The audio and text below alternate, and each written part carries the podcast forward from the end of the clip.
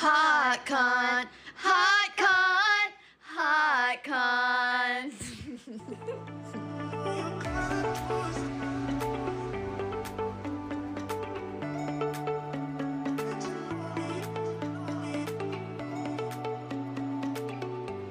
What's up, guys, and welcome back to Hot Cont. It is a glorious, glorious episode for you today. It's a glorious day. I just know it is, wherever you are, whatever day it is, whatever morning, afternoon, or evening it is. I know it's a good one. I can feel it, and I feel confident about that. My manifesting skills have been strong lately, so I'm I'm feeling that I'm just very connected. So trust me, I it's going to be a good day.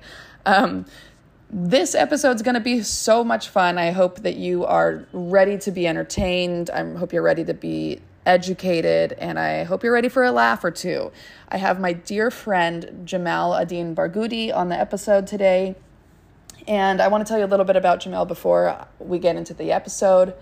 Jamal is a very special person in my life in the sense that we have been connected in so many different ways over the years and it just kind of keeps ebbing and flowing our the ways we come together and it's been really cool to witness. And so to give a little background to that, we both were born and raised or no sorry, not born, but we were both raised in Reno, Nevada. We both went to the same elementary school but didn't know each other, then went to the same college didn't go into, at the same exact time, but went through the exact same program. And it was a small program and an intimate program, so we knew of each other. And then fast forward a couple years, I start working at a company called Blackbird. Jamal was already working at Blackbird. The two of us worked very, very intimately. It was just the two of us on the marketing team. He was the director of marketing, and I was the graphic designer, content creator for the company. And then we created a podcast together during that time. It was so much fun. We are both queer people in Reno and we hung out in the exact same circle of friends for the most part. So we saw each other every time we left our house, basically. We went through the pandemic very intimately intertwined via work and really relied on each other in that period. And then fast forward to now, Jamal moved to LA a little bit over a year and a half ago, I'd say, and I moved to LA not too long after, maybe six months after he did and we ended up in the same area, the same zip code, not too far from each other, which is saying a lot in LA because this place is big. And now we work together again. He just started working with me at the, at the agency I work at, which is called Lupine Creative. And we're now both doing marketing and creative work together again. It's so fun. It's so crazy how our worlds just like keep coming in and out of each other's. And so I'm so excited to talk about all the things that we like to talk about together on the podcast today. So, this is going to be a 420 episode, and maybe you're wondering why. Well, Jamal and I, I mentioned the job we worked at before at the company called Blackbird. It was a weed company. It was a, a company in the cannabis space, and we basically became weed aficionados during our multiple years working together at this company. Jamal specifically was the person who shepherded me through so much of my education in the cannabis space, also in the marketing space, but mostly the cannabis space. And because we were working on the marketing team together, we really got excited about keeping up with what was going on in the culture, what was relevant at the time in the cannabis space. How were people interacting with the plant? How was legalization happening? What wasn't happening? What needed to happen? What could we do as a company to promote weed? What can't we do? What are the health benefits of weed? What aren't the health benefits of weed?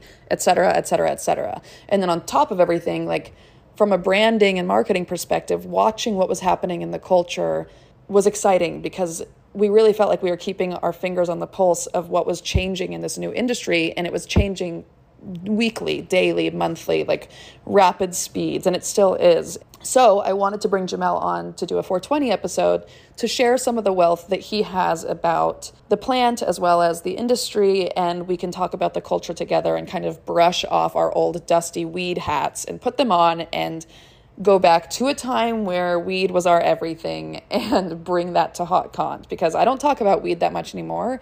I don't really think about weed as much anymore, which is crazy, but for a period of my life it was it was everywhere and all I thought about. So I wanted to dedicate an episode to that and because it's 420, it is the holiday for stoners. It feels like the right time to do it. So please welcome Jamal to the podcast. And before I forget, I also want to say, like I always do each episode, I'm dedicating this episode to a, a paying subscriber of the Hot Cont podcast, and none other than Jamal himself is getting today's shout out because he was one of the very first people to throw some coin at me when I said that it was open for subscriptions. So thank you, Jamal. This one's obviously going to you. It makes so much sense. It would be crazy if I didn't.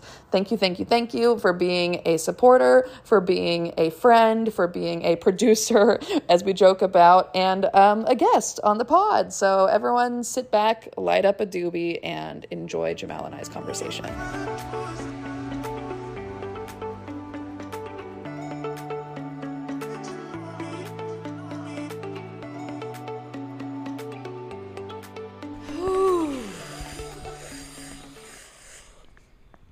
We are here, we are queer, and we are ready to record. Yes. Uh, Okay. All right, everybody, welcome back to Hot Cont. Or is it Weed Like to Talk? oh, Hard to know.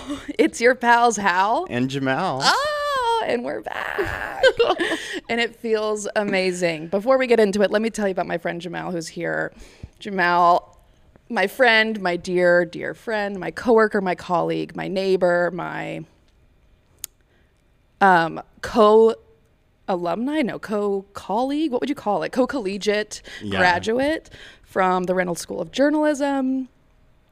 My, my former co-host of the first podcast that I was involved with, and potential future fa- ge- genetic father of my children. Welcome to Hot Cod,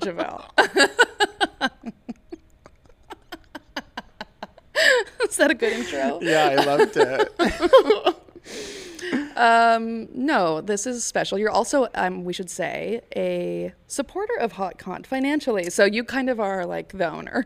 A producer, You're a yeah. producer, a director and producer and talent of Hot Cont. Oh my God. The list goes on and on. So, yeah, Jamal and I have known each other for a long time, but have worked together in multiple facets, different jobs, different companies, different cities, gone to the same schools since we were in elementary school, kind of. I mean, at least it started there. We had some separation for a while, ended up going to the same school for college, and now somehow are both in LA, working at the same company, living in the same zip code somehow again. you tried to get away from me, and I said no. oh, so it's great to have you. Thanks. We are going to talk mostly about weed today. This is a 420 celebration podcast. Hey. Had that that like trickled in halfway through. I said it. the old podcast instead of podcast. Feels good. Yeah, it does. Dipping into our old toes, old, uh, dipping our toes into old ponds. Dipping our old toes in the old ponds. so, just for context, Jamal and I worked at a company called Blackbird. May she rest in peace. Rip. In Reno, Nevada for the last, well, we worked together for about two years um, as creative cohorts. Co- cohorts. Let's try, try again. Cohorts. And produced a lot of fun projects together, smoked a lot of weed together. One of the things we did was we created the Weed Like to Talk podcast together. And that was a really special time. It was during 2020 lockdown, and it was something to look forward to every week. And we put out how many apps? Like more than 15. Yeah, we were looking the other day and we were like, oh, we did a lot. Yeah. Yeah, it's about the same amount of episodes that there are of Hot Cont right now. And it was fun. It kept us going. And the whole podcast was about weed, weed culture, the weed industry. And Jamal is an incredible resource of all things cannabis and industry and culture. So I thought no better time to bring him on than to do a weed podcast. Again, we had to. we had to. It was, it, it's kismet, as they say. Is that a word you know? No. you know what though? I heard it on girls recently, Oh, okay. but I don't know what it means. I think it means like the perfect moment, or it's like the destiny kind of like when things come together for a reason that are like unexplained, but it's like yeah, destiny. Okay. It's kiss. Kismet. Kismet. Kismet. K I S M E T. Kismet. Okay. Mhm. Cool. Look at me knowing a word you don't know. First time ever. Feels good. Also, shout out to the Pokesmont Hofgoods hat. Represent. Thank you, Thank you. for wearing. I had to. I'm wearing a Hofgoods shirt, hey. Uh, a weed shirt. Aw, dude. Flower to the people. so, before we dive into all things weed, I think we need to have a little bit of a pop culture chat. Okay. Just because that's what we do here. And I know once we get into the weed thing, it's going to be really hard to pull out. So let's start. Just a couple headlines. You ready? Yes. What was that? It's just familiar with when it's hard to pull out.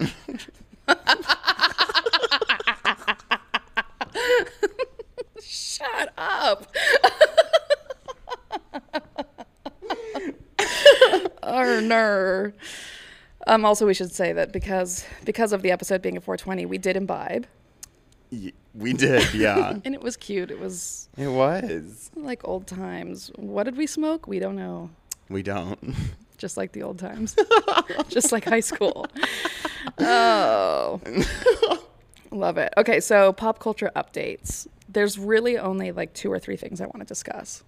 The n- the biggest one is I was biting my tongue on just arriving here t- chatting beforehand because I want to talk about it that bad. But I was like, don't talk about it until we're recording.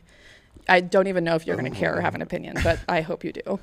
Timothee Chalamet and Kylie Jenner rumored to be dating. yeah. I am aghast. I I just don't really believe it. Okay, exactly what I was hoping we were going to get into. is it a strategy from Kris? Oh. Kris is trying to take away some attention from the other shit going on in the family by like faking this news. Oh. I just like I don't know much about Timothee Chalamet to be honest, but I just don't see that's them as like compatible. No, I know. well, you can leave. um, no, it, it it it screams the most opposite spectrums of like famous people to me. Like Timothee is, well, just also physically, he's like a, a small twink, little like Greek statuesque angel boy from the art indie scene. And then there's Kylie Jenner. Like, I don't have to tell you who she is, but it makes no sense. yeah. What do you think they talk about? I don't know.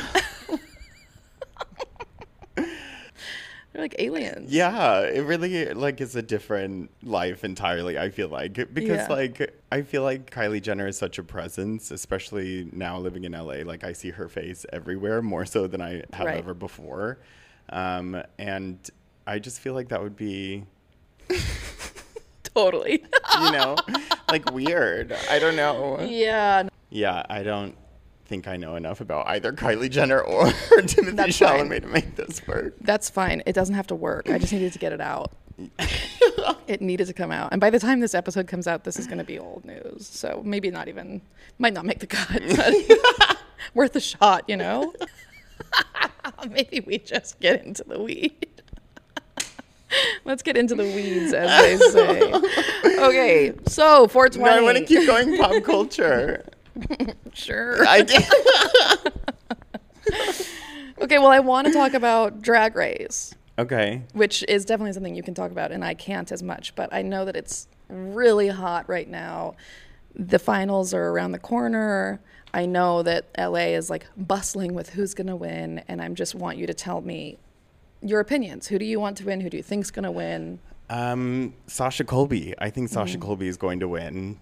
Uh, out of all of the girls, she like has just put on a show, and she's an LA girl, and Oh, she's local. yeah. Oh, So I really love her. I've rooted for her Since the whole day one. season. Yeah. she's great. yeah. She's a standout to me from the few few episodes I've watched. But why do you think she's so great? I think that she genuinely tells a story. I really love the, her ability to like build on her past because she's been doing drag um, some time. I don't want to be shaming. Sure, sure, sure. For a long, She's established. For a long while, Um, yeah. She w- and she like made an ode to her career in her like Mm. runway and the way that she performed and i think she also served different different sides of her personality like i think it was really interesting to see her progress through the show being Mm. this beautiful glamorous person with such a reputation and then to also play ugly and play camp it was impressive. Okay, me. cool. I like to hear that backstory. I don't I don't know that from the two episodes I've watched. But to me, just she stands out in her look and her the way she carries herself to me just from the others. She does feel like maybe more professional already. Like I don't know. I don't know if I'm biased because I was sitting with you the one time watching it and you guys were rooting for her, but I think that like I hope she wins because she seems like the obvious pick from just a bystander who watches a little bit. But I also, I know that I'm not the right person to be saying who should win and who shouldn't. So have you watched drag race before yes, but so intermittently. It's it's for whatever reason not totally my thing. I enjoy it, especially like at the bar, going to 33 taps and watching it with other people. It feels like watching sports, but in the same way I watch sports, I don't do it on my own. yeah And I, I think I would watch Drag Race if I had the streaming service that plays it, but I don't. And so it's inaccessible in that way. But I really get into it when I'm watching it. But I, yeah, it's not that I'm against it. I don't, I just don't have that same itch to scratch about like seeking it out all the time. yeah And I'm kind of, I question that a little bit because moving to LA and being in, in the surroundings and the community that I'm in, it seems everyone is so obsessed and knows everything about every drag queen. And I feel like the straight white guy at like a, a gay party. Like I really feel like I don't know anything and it feels weird to not connect with all the other gays around me on this thing that is universally loved. Yeah, I agree. I actually used to kind of avoid conversations about Drag Race before I started watching it Mm. regularly, just because I it was one of those things that people would automatically assume about me that Oh, I that you would like it? Yeah, hmm. and that I must know a lot about it as well because I'm a nerd and I like know a lot about it, of weird shit. And Yeah. like, I still have a problem like now being engaged in it. Oh. I just don't have a mind. I think for remembering those kind of things. Like we will watch it at home, and my fiance Jeff will be able to reference like Mm. who was won what season and like all their looks, and he'll remember like key moments. And it just does not. My brain does not stick work that that, way. way. Yeah. Yeah, I feel the same way about literally anything. It doesn't really stick. But yeah, that's so interesting. I think like people who are really interested in makeup have their thing there to watch hair, costume, drag. I think as a performer, that's what I enjoy. Like a former performer, I shouldn't say currently, but you know, like I, I like the the dancing and the lip syncing and the show of it all. I don't fully relate to like drag culture. I think my whole life I've wanted to be more masculine. So like I'm not connecting with the desire to be like the beauty and the glam of it all to me is not interesting. yeah. I can recognize, oh, she's slaying, but it's not what gets my blood boiling, you know? Yeah. I grew up around drag queens essentially. My mom and all of her friends are showgirls and like a lot of gay men who were drag queens. Like it's like second nature to me to be around that energy, but I just don't I don't know. It's, it's interesting. Yeah. I'm like put me on the basketball court.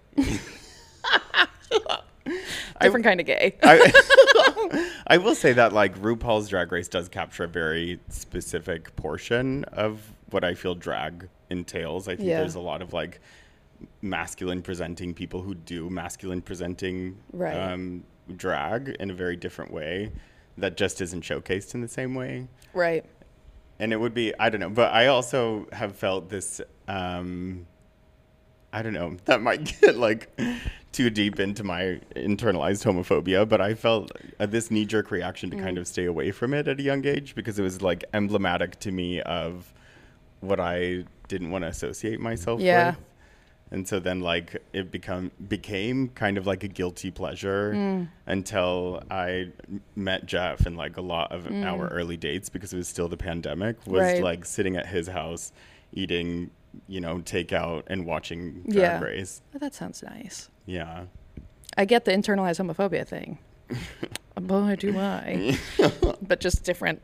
You know, for me, it's bend it like Beckham. I'm kidding. I laughed too hard at my own joke there, but It's a joke. Uh, okay, well, I can't wait to hear the update of who wins, how it all goes down, and may she get her glory, Sasha Colby. Yeah.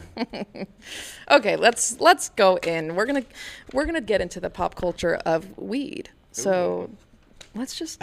I'm death gripping this mic, by the way. Are you nervous? A little bit. I don't know why. It's the light. It, it gives us a stronger presence. All of Yeah. a sudden, all of a sudden, Like, oh. all of a sudden, we're on MTV. It feels. yeah. Millions of viewers yeah. hanging on my every word. Don't worry, it's like an audience of ten. You're fine. I paid to be here, damn it. yeah, I'm kidding. It's more than 10. We're growing, baby. We are growing. Like and subscribe. okay, so weed. First of all, let's just talk about the basics between you and I. When did you start smoking it? Oh. The first time I smoked weed, I think, was like my 10th, in the 10th grade. Sophomore year. yeah. Okay. Which is like, I don't know, 15. Yeah, 15, 16, I guess. Yeah. Yeah, great. Okay, so that's that's a pretty common age. Did you start and not stop, or did you just do it like once and you were like, okay, I'm good? I did it a few times at school. and At I, school. yeah. Ooh. Well, we would actually like because we didn't want to skip class. We would meet up early, um, and go to the park around the corner and smoke pot, and then go be to class on You've time. actually told me this story. That's that rings a bell, and that's cute because it feels so on par with your personality. like I'm gonna do this little naughty thing, but I'm gonna make sure that I still have plenty of time to be the first in line for my class Yeah, and like sit there ready to go. exactly. Oh, that's great. And then when did you start like really imbibing as a plant? Yeah, I stayed away from it for a long time. You know, I it was only a few times in high school, and then I moved to the Middle East where I smoked weed as well. But like, it just like didn't attract me as much for a long time. Yeah. I would get really sleepy and just like not super engaging, and I would have a hard time going out and get like socially anxious and all Sure. this shit. But then uh, my senior year of college, I was working full time and in a full load of classes, and just felt like I could never turn my brain off or like disconnect from work and school and all of it, all of the like other stressors. My parents were like getting divorced and things Oh. like that. Um, that I just started smoking weed more to Yeah. like just get out of my head a little. For sure. That makes sense. And it does that for you. Once you can get past the like beginning curve of sometimes it brings on a lot of anxiety for people who start smoking or whatever, it does calm your brain down. Yeah. Some people does that right away, which I'm jealous of. I, for me, that's not my situation at all. It's like I have to reach a certain level of smoking before it kind of like veers down into calm, calming me down. and I feel like the weed we were smoking then was just different. Yeah, yeah. What even was it? Really? Yeah, I have no idea. what was it? you know, that is something I will miss. Like in the future, there will just not. Be, I mean, maybe there's an. It's arguable that there will still be people selling underground weed, and but Yeah. I think like I am going to miss the weird interactions you would have. Yeah, Like picking up from your person and sitting with like totally. another person who's also there to pick up in their work uniform. Yeah, yeah. You're like, so do we have to smoke a bowl together, or can I go? Yeah, and they like will not let you leave. Yeah. I had a guy like that in college that you go over there and you, I'd always bring a friend because I was like, help me get out of this situation. And then the friend would be like too nervous to be like, no, we've got to go. So then they'd be like, okay, we'll sit. And then two hours later, we're all like so stoned Oh on the couch, God. like, why are we here? so awkward. Gosh. They need to bring that back in the weed industry.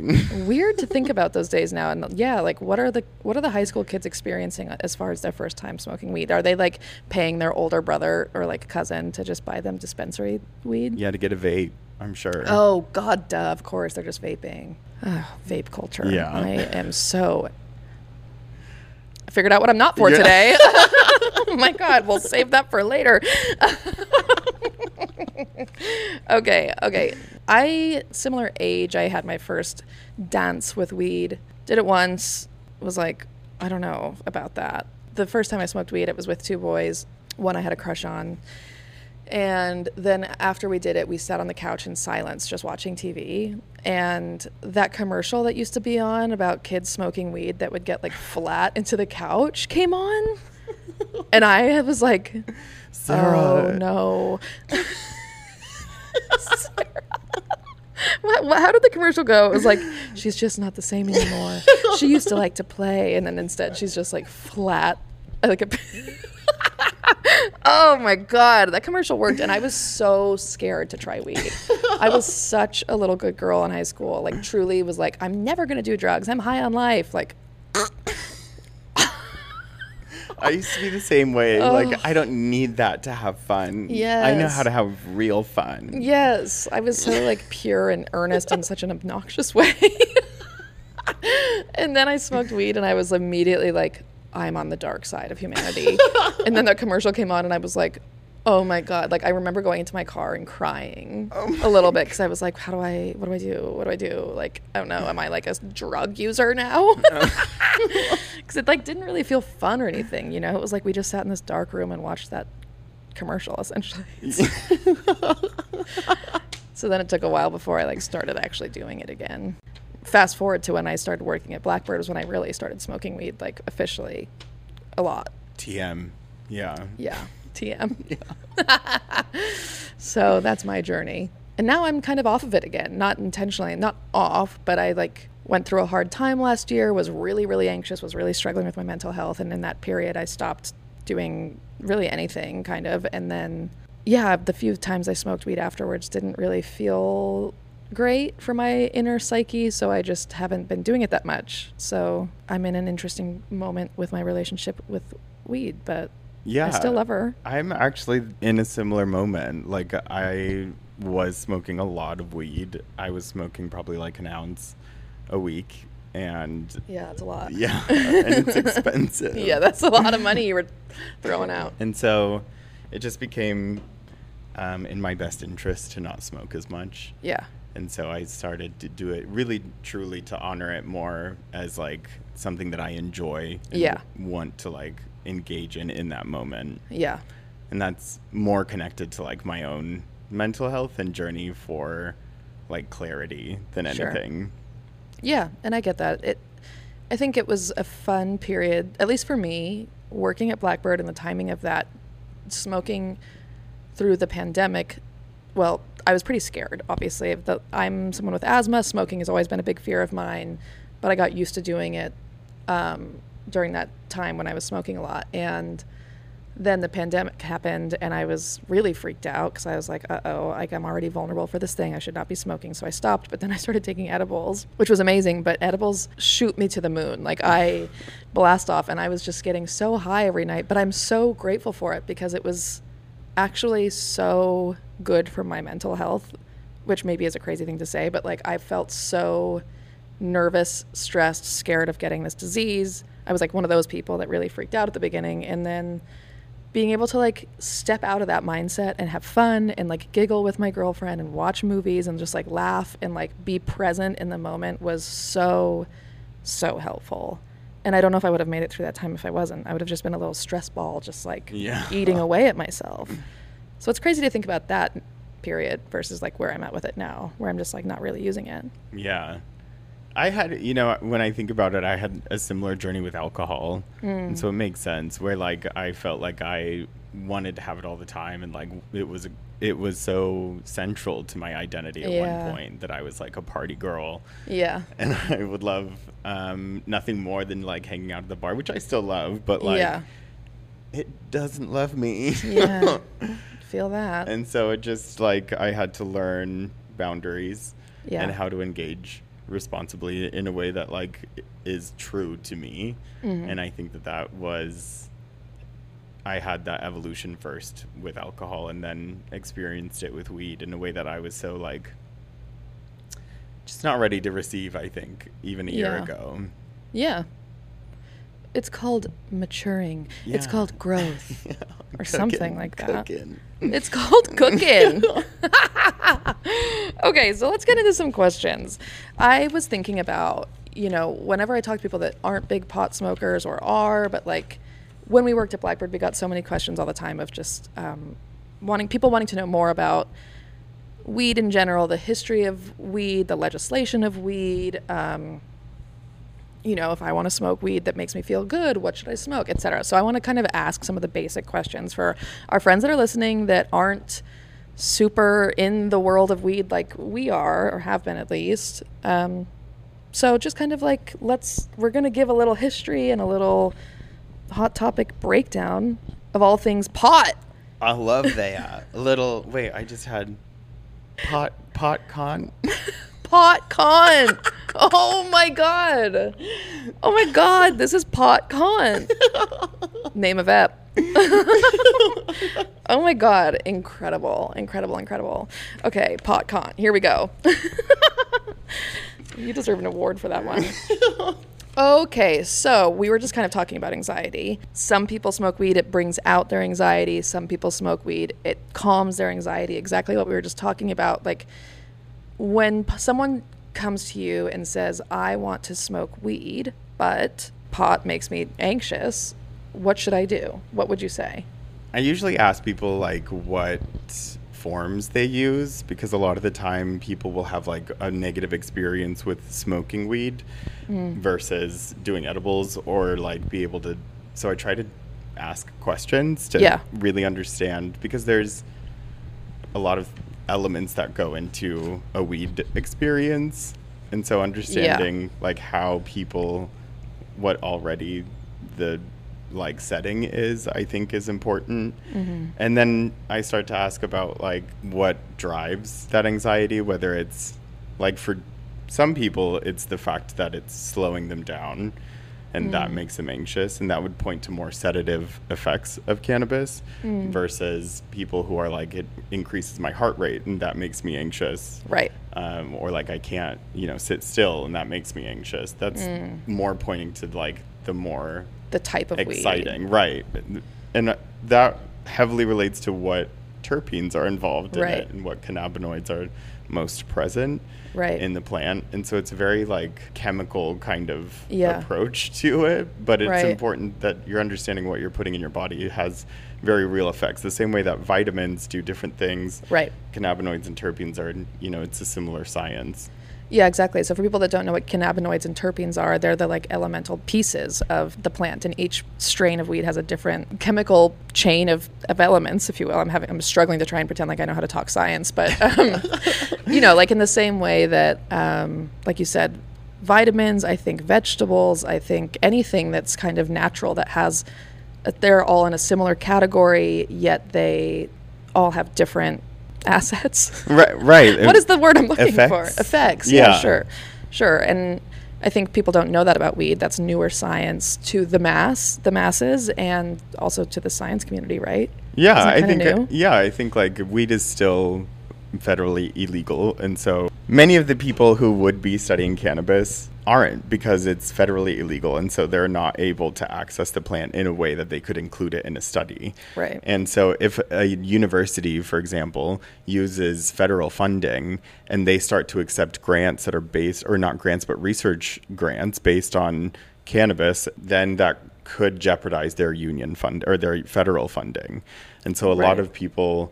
Um, a lot of the science that is done for the same components, that you know, for around the different terpenes that are in cannabis, are originally done in other forms. So, like aromatherapy is literally the same science. It's how the aroma or the the chemicals, the chemical compounds. You're right. This is it's hard. so hard. It's hard. We're like, we totally But- know this, and yet, well, I do think like an example for me has always been that like I've heard for a long time lavender calms you down. yeah, And that like citrus is more energizing. Right. Just the fragrance alone.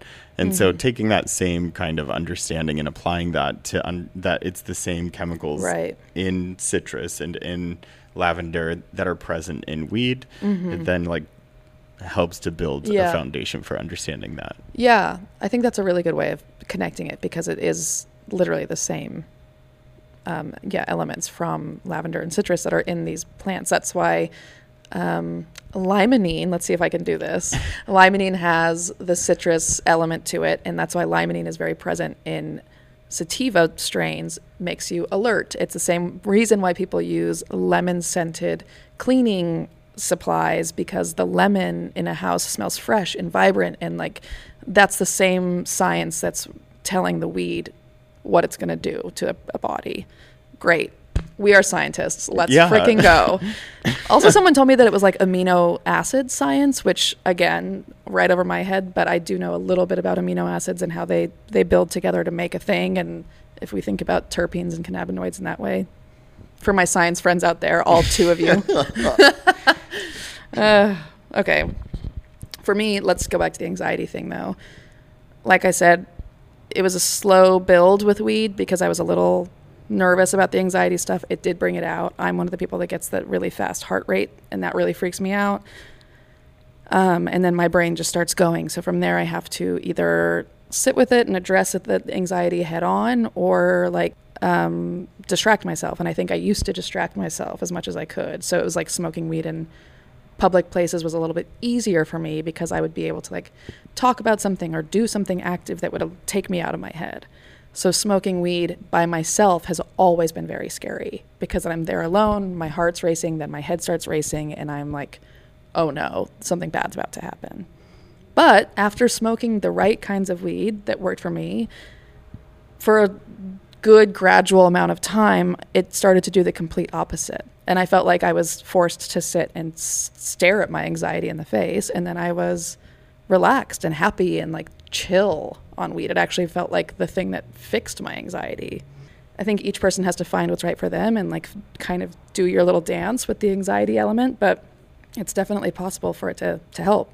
Yeah. Yeah. Agreed. no, but I agree. I think like it's uh, I don't know, it's a substance like anything else and substances have different effects and to understand how to better curate your like experience with them, I think changes the dynamic then. You're not so Yeah. afraid of it or just like it becomes just another kind of you know, you have your different tastes in alcohol for different reasons. Mm-hmm. And I think it's very much the same with weed. But I think as well like some people just shouldn't be smoking weed. Yeah. Yeah. I think if it makes you, you know, horrendously uncomfortable, either mentally, physically, or whatever, Right. Like, you don't have to then smoke weed. yeah, then there's don't push it. If it's Yeah. telling you no, don't push it. yeah. Yeah, I don't know. We all have our own relationship and just find what works for you. okay, so I want to talk about 420. Obviously, that's what we're talking about today. Every stoner knows about 420, but not everyone knows about 420. And you you educated me on 420. Why are you laughing? I'm just like, I'm laughing. So because we were listening to Weed Like to Talk episode, and like the intro of the Weed Like to Talk episode. Mm-hmm. is like almost cringy to me now. I'm sure. Did I just remind you of it? No, Because I feel like I'm kind of saying the same thing. just the way that it's interesting how how in it we were i guess Yeah. like listening back to those episodes yes. it's interesting to hear just how much of a bubble we kind of were in it's crazy being out of it and reflecting on that period. It's like my whole life revolved around weed and learning about products and the history for two years, like so intensely. And I was so passionate about it. And then I got out of it and it just kind of like faded away. yeah like uh, evaporates Yeah. just slowly I know right now I'm like cosplaying as someone that knows weed. Like I, I don't anymore. And that's a weird feeling because I knew about it for a while. So we were in it. yeah If you want to go back and listen to us being weed dorks, you can. She's still up on Spotify. okay, so 420. Just give us, let's just do an overview, the quick story. Can you? i can't but only because you could you walked so that i could run on this podcast Amazing.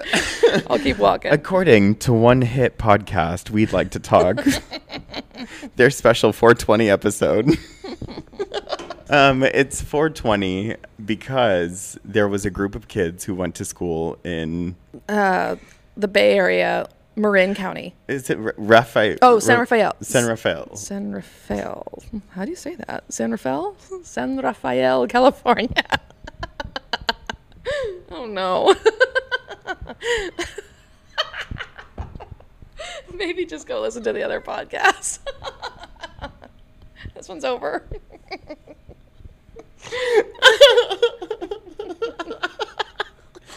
oh no. And then you, and then you had 420. and now we smoke weed. And that's it. Just a couple of kids in high school in San Rafael, California, and now there's a holiday. That's it. That's it. That's the story. You heard it here first. No, I can do it. You gave it a good effort. I can, I can do it. So we were back in San Rafael. Take us back. There's some kids, and they go to school, presumably, and they heard a rumor that some Coast Guard was um, had a pot plant that he stashed somewhere in San Rafael, California.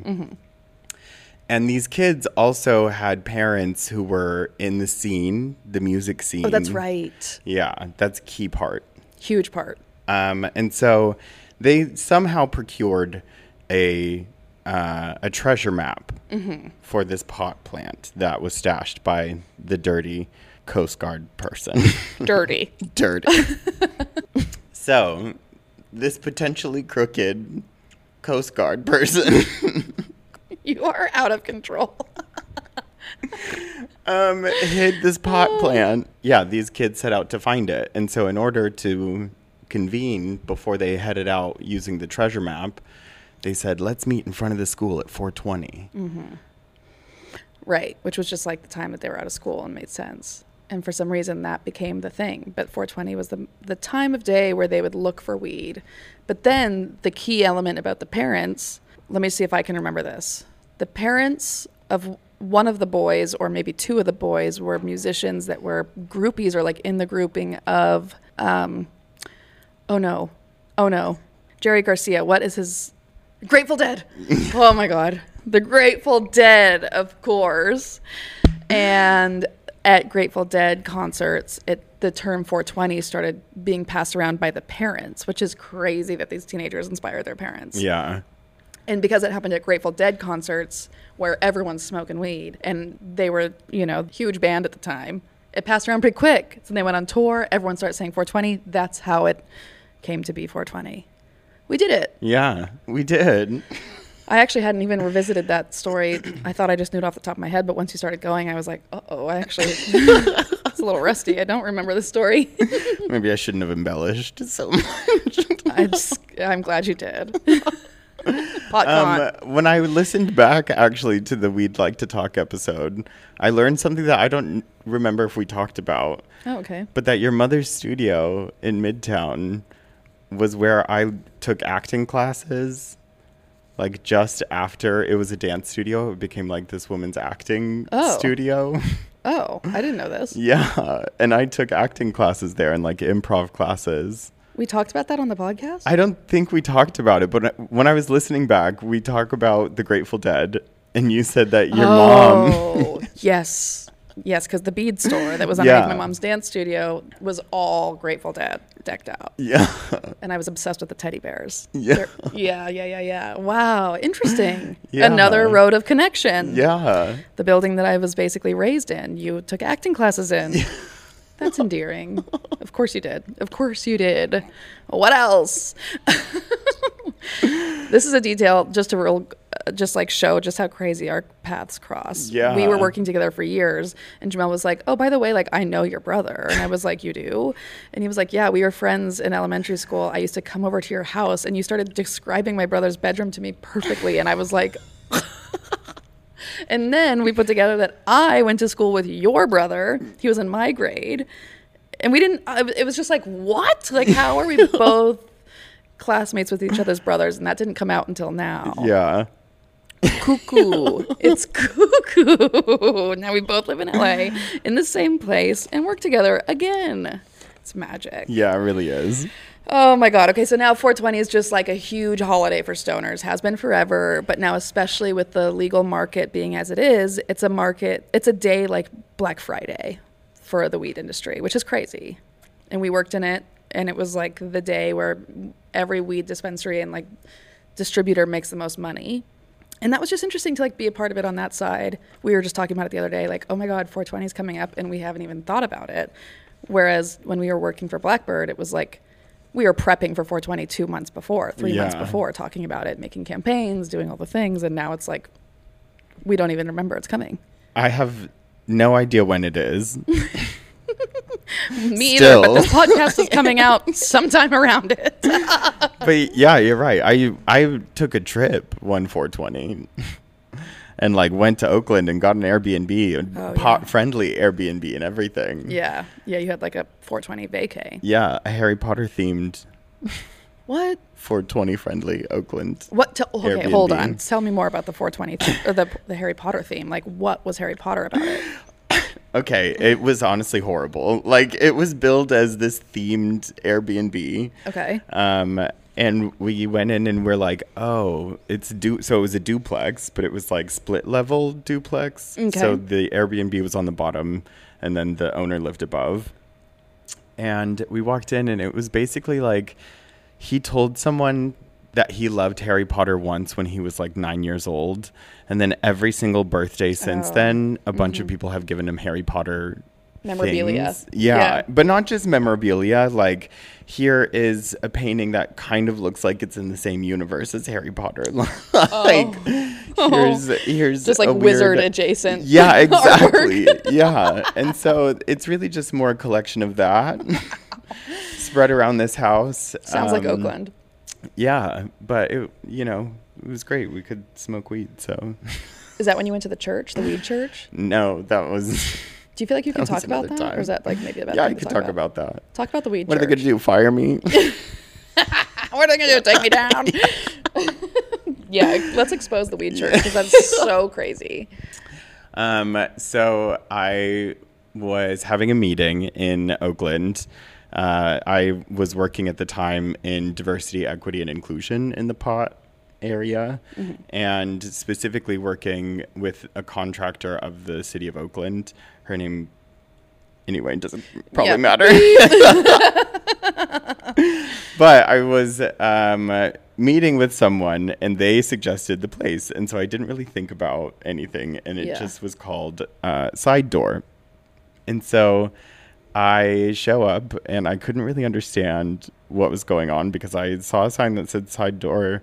I don't know. There were people walking that area and like mm. heading toward it, so you could tell like where it was. And Okay. I saw on Google Maps that that was the correct building Okay. but like wasn't super sure. And mm-hmm. then the person I was meeting met me outside. Got it. Okay, amazing. So, I you- met the person that I was meeting in front of the building, and they took me in. So far, this is sounding so crystal clear. I get it totally. I was in a city inside of a state. Okay, so I showed up, and they met me outside, and we went in, and it was very clearly not a dispensary, or if it was one, it was not a licensed one. Sure, Which is like undercover operation potentially. Yeah, and at first there's like a setup up front where you don't see any product or anything like that, and it has this sign that says "Side Door Church." And upon signing in, uh, you know, I gave them my ID like you usually do, but they ask you to fill out a questionnaire, and on the questionnaire it asks, "Do you take cannabis as a daily sacrament?" Oh wow. And you have to become a member of the church in order to purchase at the church. Oh. So I became a member Okay. um, because I was taking a daily sacrament. Yeah, it really made yeah, me think. and basically, you donate time, you buy time tokens, and you use those time tokens to buy weed. So you're not technically spending money. Um, Weed. You're buying. Right, You're buying time. right. Clever. Whoa. Yeah. Um, and so I bought some weed and No, you sat- bought some time. I bought some time, exchanged my time for some weed, and then got to sit in a pew and smoke pot and talk Wow. talk uh, politics. Really. What was the vibe of the church? Was it? Did it look like a normal church? Yeah. So you, it was yes, it was. I think like a remodeled church, or technically it's still a church. So, Yeah. but the inside had pews and a big, um, what do you call it up front? Organ? no pedestal, like Oh, um, dais, altar, altar. Yeah. There you go. and cistern. I think is another Yes. component. So, do you know if they do they run any sort of church service there? They have sermons there No way. at 420 No way. on Sundays. Of course they do. That actually sounds so fun. I wonder what the sermons are like. You know, um, I've also wondered that, but I think that they've actually transitioned now to a mushroom church, Oh, well, that makes sense. a psilocybin church. So A psilocybin Cybin church. something that has always like stuck with me was something that you said about the relationship between being queer and cannabis, Mm. and that it's really about control of what we do with our bodies and that we're natural that we come from the ground the same way the plant does Hmm. and i had never thought about like my rights to exist as something just like that basic that we grow from the ground just like the plant does Right. God, I don't remember saying that. That's great. paraphrasing but yeah, but but totally. but you like- did no you did and and that i had never thought about the relationship to queerness um and cannabis like that because my perspective came from very like literal one Mm-hmm. um about the history of just queer uh, advocacy for the plant and you know the aids crisis etc Yeah, which is such another. I didn't even touch on that. yeah But how the how the queer people really pushed weed forward, did so much for the plant and for the culture around the plant and for the politics around the plant. It's incredible. Yeah, and that that I think is something that I will always be grateful for is like the opportunity to be at that intersection and have that experience. And you know, even on on that podcast, I remember saying that you know there was a a man who died of HIV Mm-hmm. who started the whole push for legalization Right. and then enabled me to be on PrEP at the t- pre-exposure prophylaxis that prevents HIV or Yeah. yeah the contraction of HIV. Yeah, let's actually just say for a second that episode of our podcast was so good. It was called like Yeah, something the very queer yeah, History queer of- history of, cannabis. Yeah. Yeah, I'll pu- I'll put the link to that in the description for this one, but that one is really really good, I think, and really interesting because I think so few people know about how big of a role cannabis had in queer the move in the queer movement and vice versa. Yeah. And it's so fascinating. Oh gosh, it gives me a little bit of chills thinking about it. We made good content. we really did. I'm proud of us and I it makes me just want to go back and revisit cuz I haven't. yeah. So I will go and click those links just as much as I hope you all do. Yeah. Okay, next question. Something fun. Dream blunt rotation of people that are alive right now. Oh my god, Beyonce. Okay. Let's do Um, let's do 3 to 4 people. Okay, Beyonce. And that's it. That's it. See you guys later. Thank you. that's fine. No, no, I think um, it really would be Noura, a political activist, Noura Erakat. Okay, cool. She's a Palestinian lawyer um, and or civil rights lawyer, and she's also a writer. And then Mohammed El Kurd, who's also a Palestinian writer and a political activist, and Beyonce. Damn, you know what? That would be so interesting. but for me, I wouldn't want to be a part of the conversation. I would want to be a fly on the wall. Yeah. or like I would like to be filming your conversation and sitting in another room looking at your conversation through a monitor, also stoned, but just taking it in and not feeling like I need to participate. Yeah, honestly, I think I would do the same because they both are. I all three of them. Excuse me, Beyonce, but really, both Noura Erakat and Mohammed El Kurd are extremely just inspiring, and Yeah. they their words speak for a lot of us who don't feel heard or seen, and so really, it sounds funny, but at the same time, that would put more people need to bring awareness Yeah. to those things and having Beyonce be somebody who did that would be lit. So Okay, well that's an incredible answer and now I'm like, holy cow, who would my dream blunt rotation be? Because I was thinking of like dumb people. but you're you're about to like win a Nobel Prize for your choices. over a blunt, I would love that. what do you think Beyonce would say? Like I'm so curious about what No they thanks. would talk about. yeah, no weed for me, thank you. Yeah, I'm a singer. Yeah, she would like pass it to Jay Z in the background. One of his like forty-five dollar blunts. you know, I recently asked my mom this question of what would her dream brunch rotation be. Basically, I wanted to ask this question without asking blunt. That would be triggering. so, she said Jesus, Gandhi, and some like TV show host, and I was like, oh my god! Like it's this question is so eye-opening. That's so Lady Gaga. Yeah. Do you know that Lady Gaga in the G.U.Y. video? She makes her ideal man, and it's like Michael Jackson, Jesus, Gandhi. No. Okay. Well, that's basically the exact same. It's insightful to hear what people think. Like I, my gut wants to say that like maybe I would choose Justin Bieber just because I've been desperate for that sit down my whole life, and I think with some weed in us, we'd be great friends. Lady Gaga, I would actually love to sit down with. I probably would choose Lady Gaga over Beyonce just simply because I think Lady Gaga would smoke and be funny. Whereas Beyonce, like, I cannot picture Beyonce, like, in a room having a conversation with people. I imagine she's just like, no. Like, I don't know. I just feel like I can't picture hanging out with Beyonce. I've thought about it. Like before. even in my head, she's in full regalia. Yes, sitting there like on her throne, and the rest of you are sitting around chatting, and she's like silent. But like Gaga would be funny, I think, in an interesting way. Who else would I choose? I want something like I want someone like cute. Maybe like the guy that just won the award, whose name I'm forgetting for. He just won the Oscar for best supporting actor in Everything Everywhere All at Once. Did you see that movie? Yeah. He plays the dad. Yeah. And he's got that cute little face and voice. Like someone like that that's like would probably be so giggly and silly and like out of their mind. or someone like oh, Bowen Yang. I would get high with Bowen Yang in a heartbeat. Do you know who that is? Well, that's crazy that you don't know who that is. Do you know? Okay, sorry, I don't mean to judge. Um, I just talk about Las Culturistas so much. Okay, well, Bowen Yang is one of the two people that do the podcast, and he's on SNL, and he's just one of my favorite people to consume. That's a crazy way to say that. I just really, One of your favorite people to consume. One of favorite people to consume.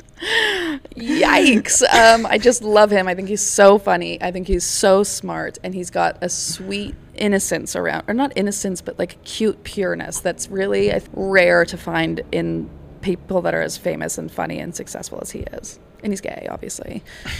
So those are maybe my.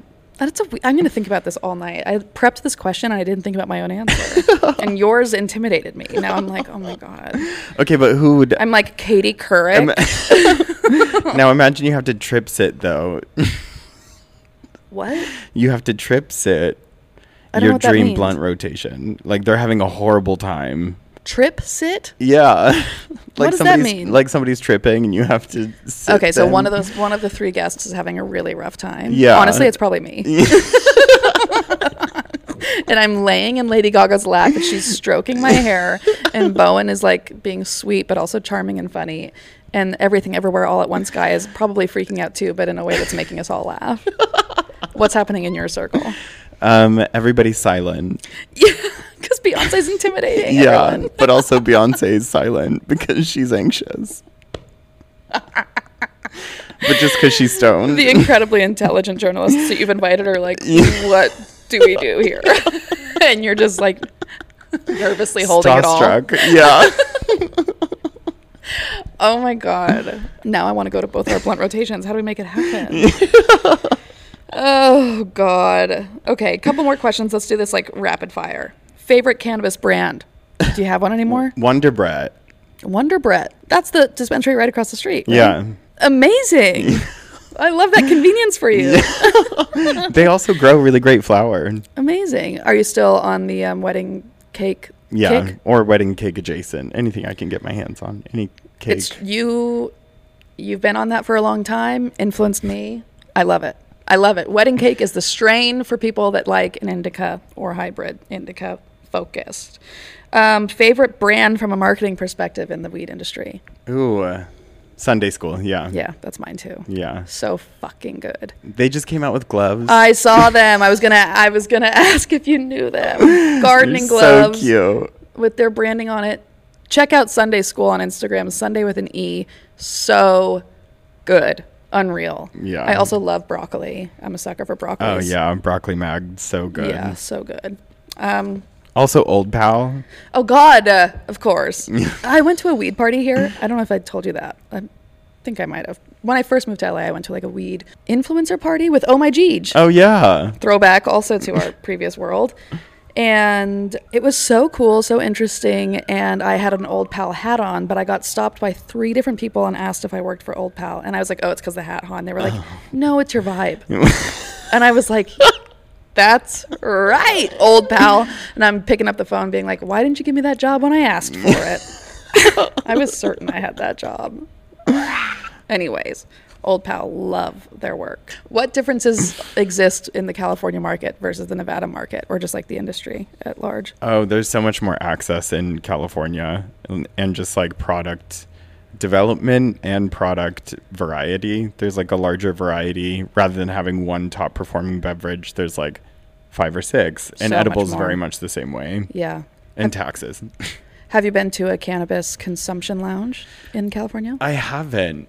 Honestly, I don't love consumption lounges Yeah. because I'm so like transactional as a smoker. Like I'm smoking and then I'm done. I'm no longer a smoker after I'm like I just What do you mean?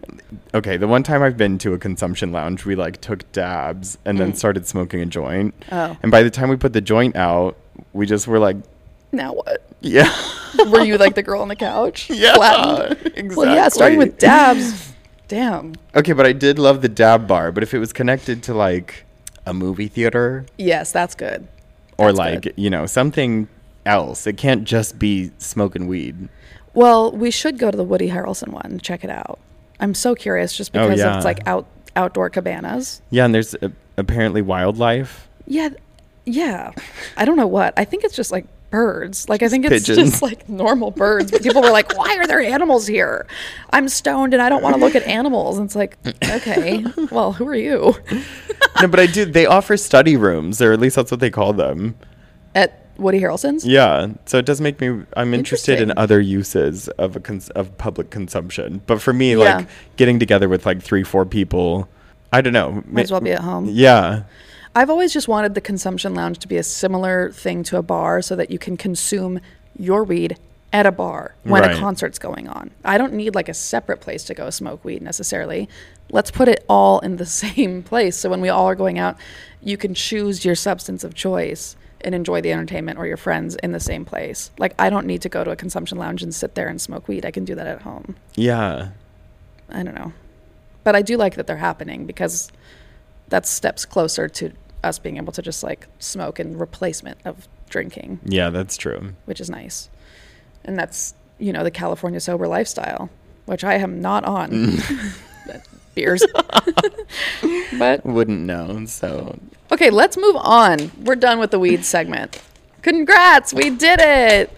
pot con, Pot con. pot con. con. Incredible.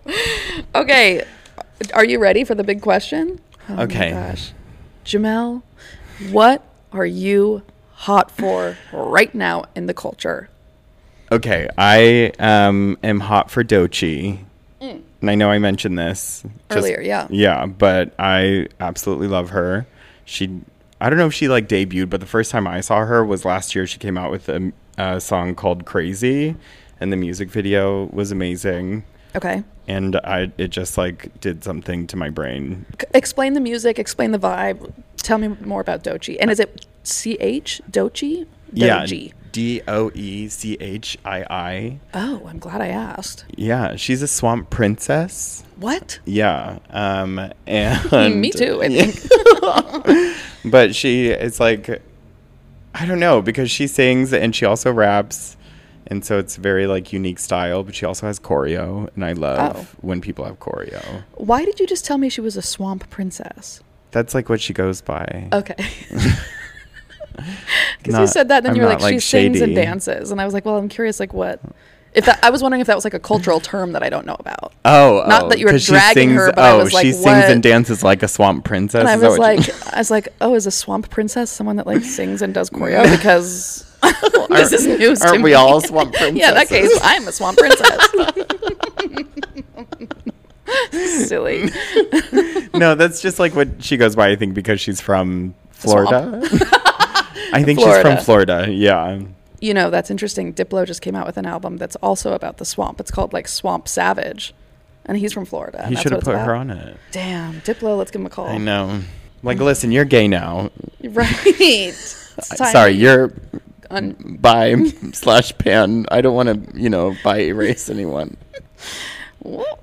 Not here, not on Hot Cont. Oh. Okay, so Doechii. Yeah. Oh, I'm also hot for AI, unfortunately. Oh my god. Of course you are. Of course you are. A peek behind the curtain. Jamal has this AI generator. What's it called? It's called Midjourney. Mid Journey. And we spent hours on it this week of him taking two photos, morphing them together, and it's crazy. The technology is crazy. I can't wait to post the photo of you and I combined. it's so insane. it's a real person, Yeah, it really is. a non binary legend Yeah. that lives in Portland who's for sure vegan and has an ACAB tattoo. That's what I'm convinced. Definitely. And their name is probably Zion. Okay, no. don't love that. yeah, I said that and immediately panicked. I was like, shit, that was not the right thing to say. I was just trying to think of like what's a crazy like queer name that like people like give themselves that's Some something like talc talc. or like gemstone. Talc. Do people I'm like trying to think of like common names and you said talc. oh my god, unreal. Forest. Yeah. talc. I'm sticking with talc. That's insane. Show everyone talc. Her debut, their debut, excuse Their- me. their oh, debut for sure. oh, not me misgendering my own. It's not really my Child? child. It's who is talc? a, a reflection of us from us. another universe. Yeah, so the AI thing, crazy. I'm unfortunately hot for AI right now too. ChatGPT. I hate to talk about it. Everyone's been talking about it, but I am using her.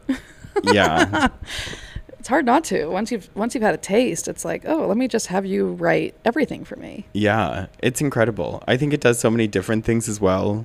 Like, um, it can make shopping lists and No like way. tell you you can like have it make a menu and then make a shopping list for that menu. Well, I had it do an outline for this podcast as a trial. I did go through and like obviously write in my own tidbits, but it did a really good job of like chunking out how it should flow. And I was like, wow, that's if nothing else, it's an incredible first step. Yeah. Like when you can't get words on paper, have it write for you, and then you go back in and pepper in your own details. But woof, it's crazy when you think about like jobs better just stop requiring cover letters because no one's going to be writing their own cover letters anymore. Right.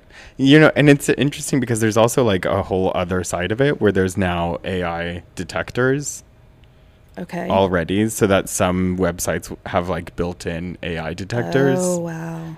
and so and they're up to like a certain percentage of of like ability to detect so you have to change up to that percentage to like before Oh, yeah because I was thinking this is going to be a real issue for people in school. yeah I mean, an asset for people in school, an issue for the schools. right Because how are you supposed to tell how a kid's written an essay or if they've chat GPT'd their essay?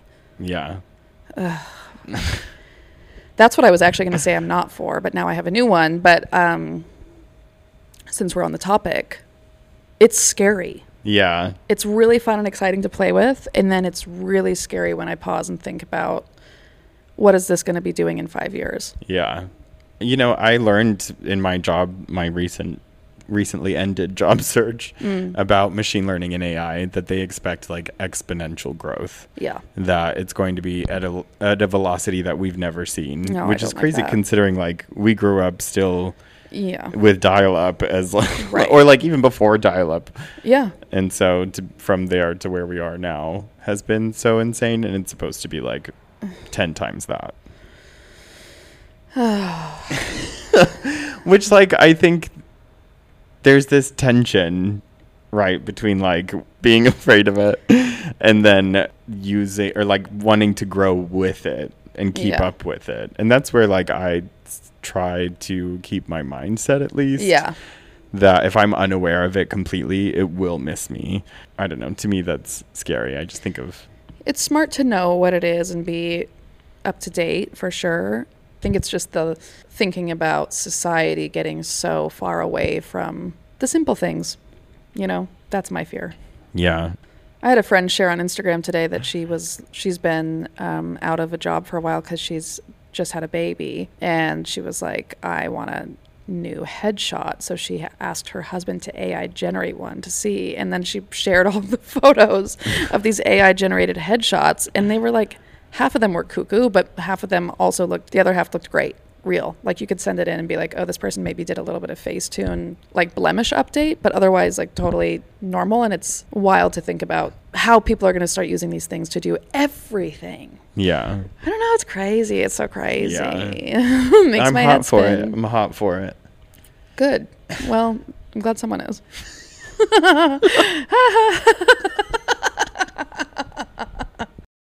I just wonder if there's going to be a day in like 2056 where all technology just goes whoop, Yeah. and we're just like back to um, the beginning. Talking to each other. Yeah. Yeah, it's crazy. I kind of wish I was born in like the 1960s yeah. so that I would like get a taste of some of the tech. But by the time like it gets too far away, like I'm gone. Like I feel like I'm born in an era where it's like, I mean, I'm a social media addict. Let's just put it out there. And I'm scared about like being one for the rest of my life. Like I'd like that phase to end. Yeah. And at this rate, it's not going to end because there's just more and more and more and more tech to like consume and play with, and your job revolves around it, etc. Anyways, I digress. So No, I honestly I Cool. agree though. Like in your last episode, you mentioned that not to name drop, but I kind of listen. but you mentioned that um, there's too much content. Yeah. And I agree. As we're making content right, right, right. now, Ugh. there's too much. it's too much. I just panic about it. I panic about, you know, to have a business, to try and make a podcast, to get it to become a fully functioning thing, you have to be participating in the way the culture is growing, which is posting reels, having an Instagram account, maybe having a TikTok, maybe having a Twitter, having all these things to make the one channel of content, which is already what this job is, is making content. Now I have to make content for all these other things and keep posting constantly. They're saying now that you're supposed to post to your reels and your TikTok in the same way that we use stories. So many times a day. That's crazy. Yeah. But then also, I, that's me thinking of it as a producer of content. Then when I think about myself as consuming content, I think about the TV I watch and how much of it is. There's constantly new shows. There's constantly this feeling of like, I've got to watch it. I've got to be up to date. Every time I open my phone, there's just a million new things that distract me from whatever I'm doing. I open it, then I'm 45 TikToks deep all of a sudden Right. it's just everywhere I look, I look at the billboards around this city, content everywhere. Like you literally don't get a day without like so much intake. And then me feeling the pressure of I have to have so much output. It Right. really makes me feel I'm drowning in it. Cuz it's just going to keep getting more and more and more and more. Right. So, anyways, soon our devices will disappear and we will just be like literally holographics like consuming each other's lives 24/7 In the metaverse. in Yeah. the metaverse. so, anyways, what are you not for? Um, what I'm not for is um, a scarcity mindset, first of all. okay, beautiful. So, um, you know, I often get frustrated as well and just feel like, well, if there's all of this content, then why should I even make anything or what do I No, have to say? Yeah, And I think, like, ultimately, it just has, we can hear more people. I don't know if that's a good thing or a bad thing, but I'm always interested in, like, how at some point there's going to be a selection issue. You know what Yeah. I mean? Like a curation issue. Yeah. And so I'm interested to see where that comes in because if we rely on technology, it's going to recreate Yeah. biases, which we already see that. Like queer Yeah. content does not perform as well as other content. Right. content. right. It is scary. It is scary. There's already structures in place to keep certain content down versus others, and yeah, I. I, I struggle with that scarcity content thing, specifically with this podcast. I, I get there all the time. I'm like, why would anyone listen to my podcast when there's millions and millions of others with people that have like expertise and followings and like you know different perspectives than I do. I'm just like another girl that's like hoking and poking around town. Mm. I'm like, what do I offer that people aren't already getting in the millions of other pieces of content they're consuming a day? And yet I'm doing this at, at the end of the day because it's something I've always wanted to do, but I get so in my head about it and it's yeah. we all own our own technology. We own our own computers in our pockets. It's easy to do this. There's not the barriers there used to be. So like why shouldn't everybody do it? right. But at a certain point, yeah, like when is it going to plateau and like no one's going to be listening to each other's content anymore because there's too much. Right. Well, I think it, it, there is always going to be a level of innovation with anything, any kind of crowded arena forces people to be more creative and to change the way that they're using tools and to create things. And I think Mhm. that it's also like we're so in it that Yeah. it feels maybe more over encompassing Yeah. than people who keep healthier boundaries Yeah, you- between it. Yeah.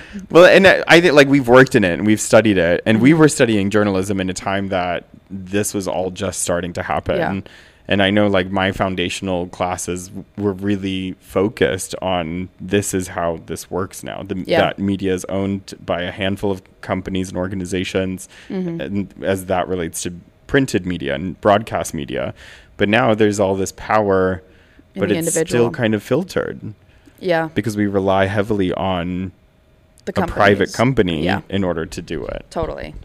But I think like it really is still at the end of the day about cultivating community. hmm And I often think like when I get frustrated, I look at the number of subscribers I have, and no matter Yeah. what that number is, I think about what it, that experience Yeah. would be like to have them in the room. I know. I think about that too. I get so caught up sometimes of like, it's not like, how do I make it bigger? How do I get more people? How do I get the exact same thing that's always there, whether it's your Instagram account or like your blog you're writing or whatever? You always want it to grow, grow, grow. But if I had the amount of people that are listening to each episode sitting right here, right now, listening to me talk, it would be such an exciting and intense experience for me. Yeah. But because I don't see them, I don't know who's listening. I don't know. It's just this number, and you forget what that actually represents. And it's true. Like for me, at the end of the day, if I have 10 people listening to this, that's special. Those are 10 people that are choosing to engage with what I have to say, and that means a lot. And anytime it's more than that, I should be celebrating and not poo pooing. yeah. Well, thank you for bringing some positivity. I appreciate it. Oh, I also, I'm also not for Snoop Dogg quitting weed. What? Allegedly, Snoop Dogg is quitting weed. Why? Because his lungs gave up? No, he's just saying that it's just not the same now, I think, with legalization. Mm. And it was in specific reference to somebody asking him about having his own brand. So I Mm. feel like it there's a tongue-in-cheek aspect to it of no, he's just quitting weed.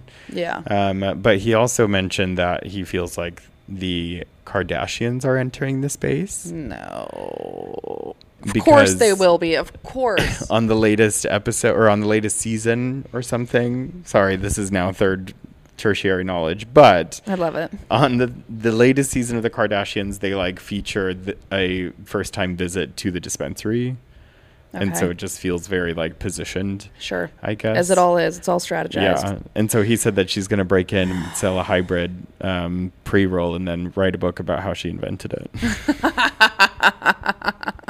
wow. So I am hot for that. I'm not for him quitting weed. Right. He can't quit weed. He's the godfather of weed. Damn. I am really hot for Love is Blind season four. Crazy, crazy, crazy cuckoo bananas TV. And I thought I was going to take a little break from some reality TV, but I saw everyone tweeting about it. Like it's just been viral in the news of like how crazy it is. And I was like, I gotta. Okay, is Love is Blind the one where they're like in separate rooms? Yeah. Okay, yeah. I've watched a few of those. It's interesting. Yeah. As far as dating shows goes, it's probably one of my top favorites, just in the sense that the experiment is fascinating, and it, it's something that it's truly a science experiment and or like a human behavior experiment, and I like that aspect. But Yeah. it, it does produce crazy TV, which is like a fun element.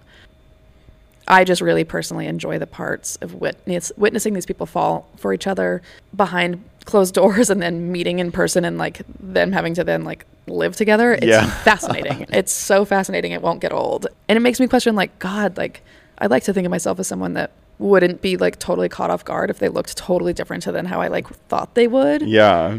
But I think it's human nature to be like, whoa, you are the f- body of this voice that I've fallen in love with. And like just even putting that together and then like having to like cuddle up with them and Yeah. it's so it's so crazy.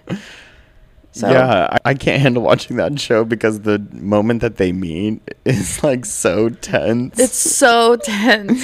I love it. I'm like, oh God.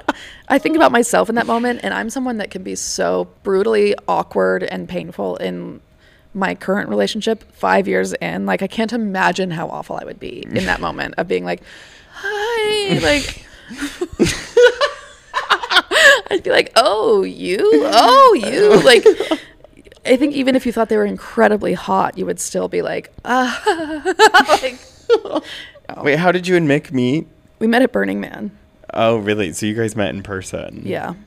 See, because Jeff and I met online. Okay. So I was going to ask, like, Yeah. if you had shown up and yeah. and no. she was different, but No, yeah, that there was no opportunity for that.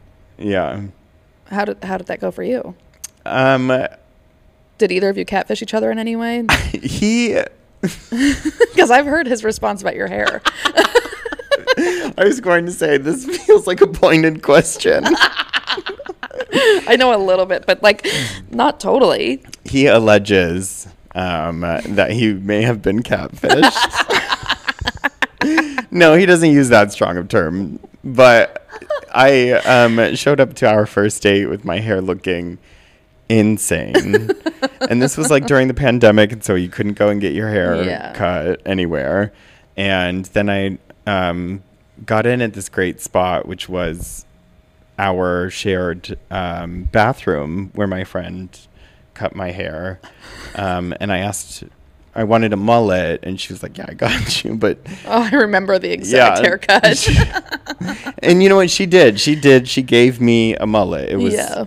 very tight in mullet. it was bangs. It was basically bangs. um, but I, yeah, and then my hair was like a mess, and I showed up. But thank God I'm six foot four, so he just was like, Oh, it was the height that just yeah, he like couldn't see. You know, Oh, the- light was behind him or behind foot me. four. Yeah, Oh my god. You're tall. I knew you were tall, but I didn't know the numbers. wow. Yeah, that's amazing. I just don't ask anybody who's six foot four though. Got it, because you're actually six one. no, no, no. Okay, I'm six four. On my license, it says six four. So Yeah, but what are you actually? Six Six four. Whatever. Okay, I'm not for vape culture.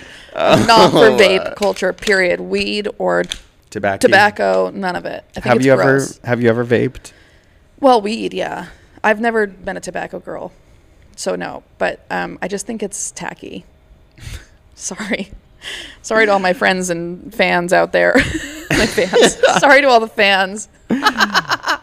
no, I just um, let me take that back. That isn't me being a judgy bitch for a moment, but like in a real stand like point of view, it's just like it feels like another way that tech has infiltrated like daily life and people are so addicted to it.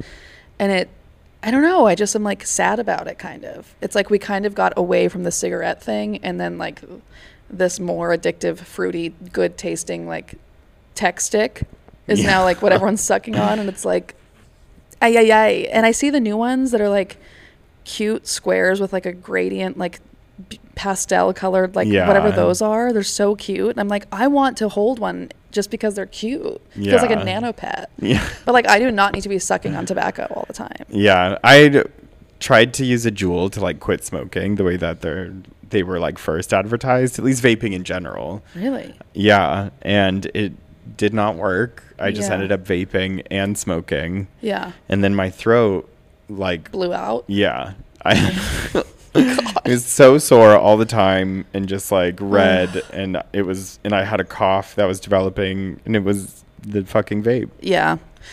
When i let me go back to the tacky comment because i feel like i want to defend my honor with that because that was rude. But i do feel like there's a romanticism around cigarettes that I don't think exists around vaping. That's what that is. It feels like very like American like I don't know, like it feels like if I were to go to Europe. Like NASCAR. yes. Yes, it feels something like ah, like that doesn't have class or like style or taste to like be sucking on this little like metal I don't know.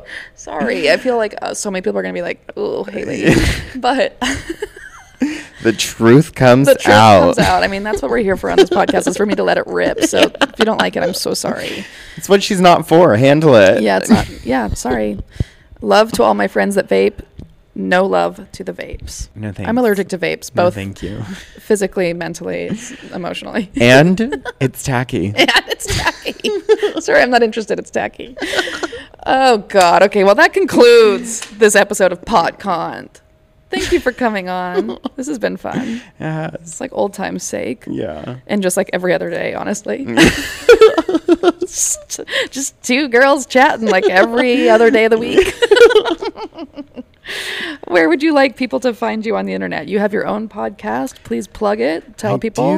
do. Yeah, I have a podcast called. Sorry, let me start at the top. You can find me on Mm-hmm. Instagram at True Gay Icon, and I have a podcast called the True Gay Icon Podcast. It's about my life, and um, there might be a weed episode. If there isn't already, there should be. yeah, if I'm not doing anything this weekend, there might be. Follow up. yeah, I walked so you could run. Literally. goes. Yeah. Great. well, it's been an absolute pleasure. Thank you for being here. Thank you for supporting Hot Cont. Thank you for supporting me in everything I've done since I've known you. You are a true angel from above, and I'm so glad to work with you again. Likewise, it feels like home. It does. It feels like home. And yeah, please follow him. Please give his podcast a listen. It's so good. He's so smart. He's smarter than he seems right now. It's true. That's true. It's just the end of the app, and I'm feeling like a rude biatch. no, but um, like always, follow follow the gram, follow the guest, and thank you so much for listening. It's been an absolute delight. It's been real. Thanks. Thanks for having me. Catch you on the flip. yeah. See you later. Bye. Love you. Bye. Love you. Bye.